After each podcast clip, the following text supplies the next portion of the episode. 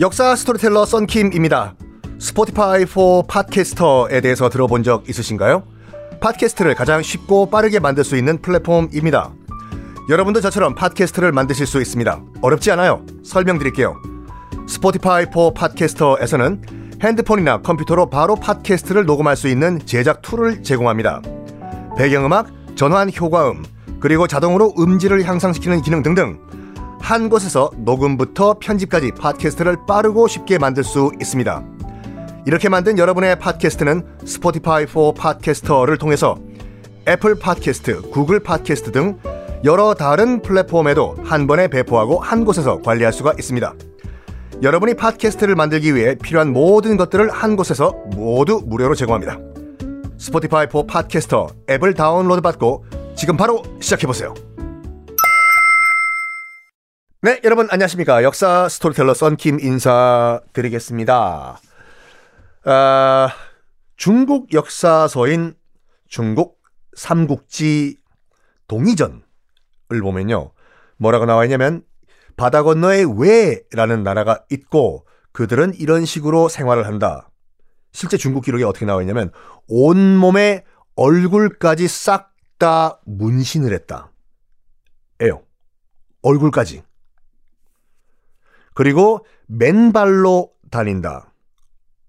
그리고 옷도 입기는 입는데 어떻게 옷을 입냐면은 큰 천 가운데 구멍을 뚫고 고기에 머리를 넣고 대충 여러분 한번 머릿속으로 상상해 보세요. 사각형의 큰 천에 중간에 구멍을 뚫어 가지고 거기에 머리를 넣고 내리면 쭉 망토 같이 걸쳐지겠죠 몸에요. 중간에 허리를 노끈으로 묶는다. 에요. 그럼 대충 의복이 되죠.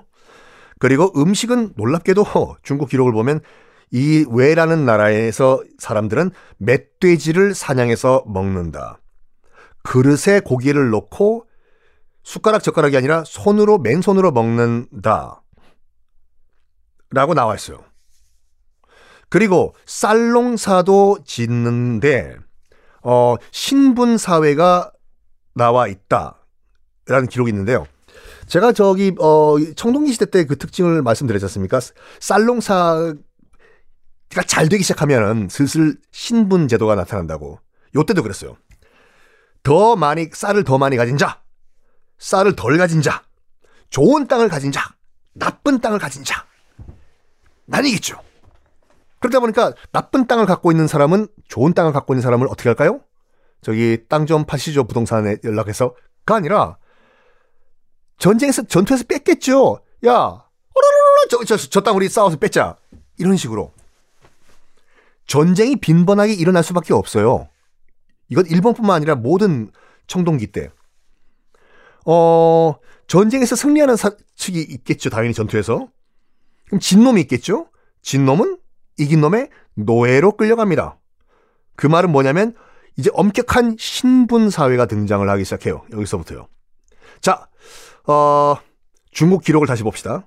중국 기록을 보면 요때 왜라는 나라는 대인과 하인이라는 신분이 있었다라고 중국인들은 기록을 해요. 대인이 그거죠. 높은 사람이고 하인은 하인이고. 그러니까 중국 기록을 보면요. 대인이 나타나면은 길거리에 있던 하인은 풀숲으로 뛰어서 숨어버린다. 상상만 해도 참 얼굴까지 문신을 한 맨발에 이런 사람들이 대인이 나타나면 폴짝 풀 속으로 숨어든다. 야, 여기서 조몬 시대와 야요이 시대에 큰 차이가 있어요. 조몬 시대는 평화의 시대였거든요. 안 싸워. 농사 안 지니까. 사이좋게 도토리를 나눠 먹던 시대였거든요. 근데 야요이 시대로 넘어오면서 쌀 농사를 하기 시작하면서 계급이 나타나고 힘센 놈 나타나니까 풀숲에 숨어버리고 음.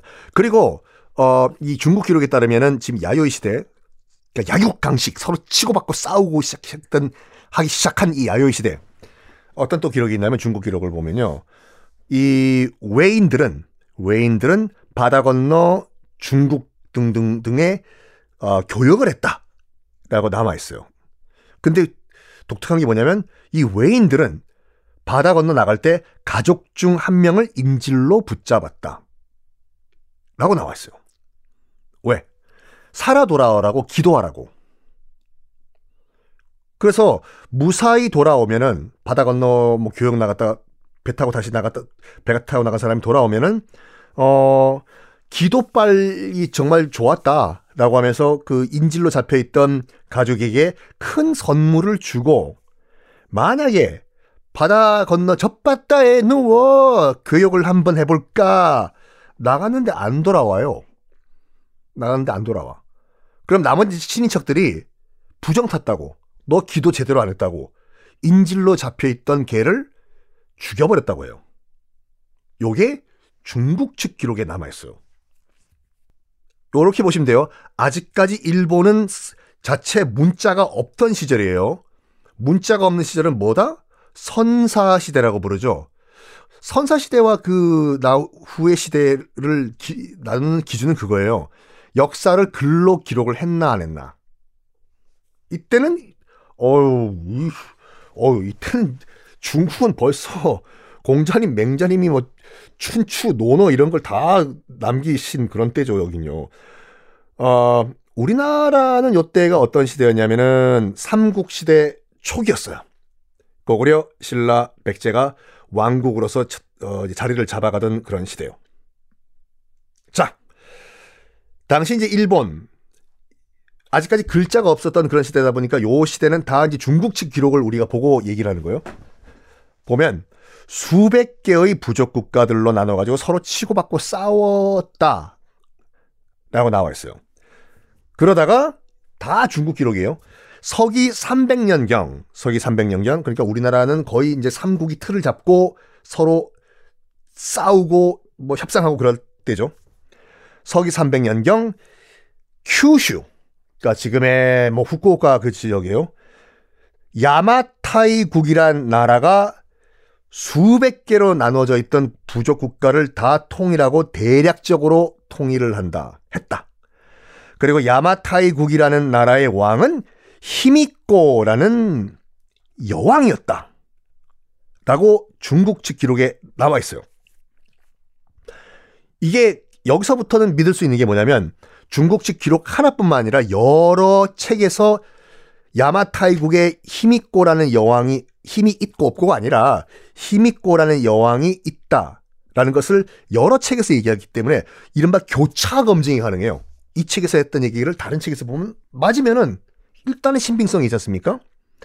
그래서 그래서 일본의 정사 있잖아요. 일본의 진짜 오리지널 역사는 역사는 대략 서기 300년경 중국 측 역사서 여러 군데서 등장해서 교차 검증이 가능한 교차 검증이 가능한 이 야마타이국의 힘있고 여왕에서부터 시작한다고 보시면 됩니다. 야!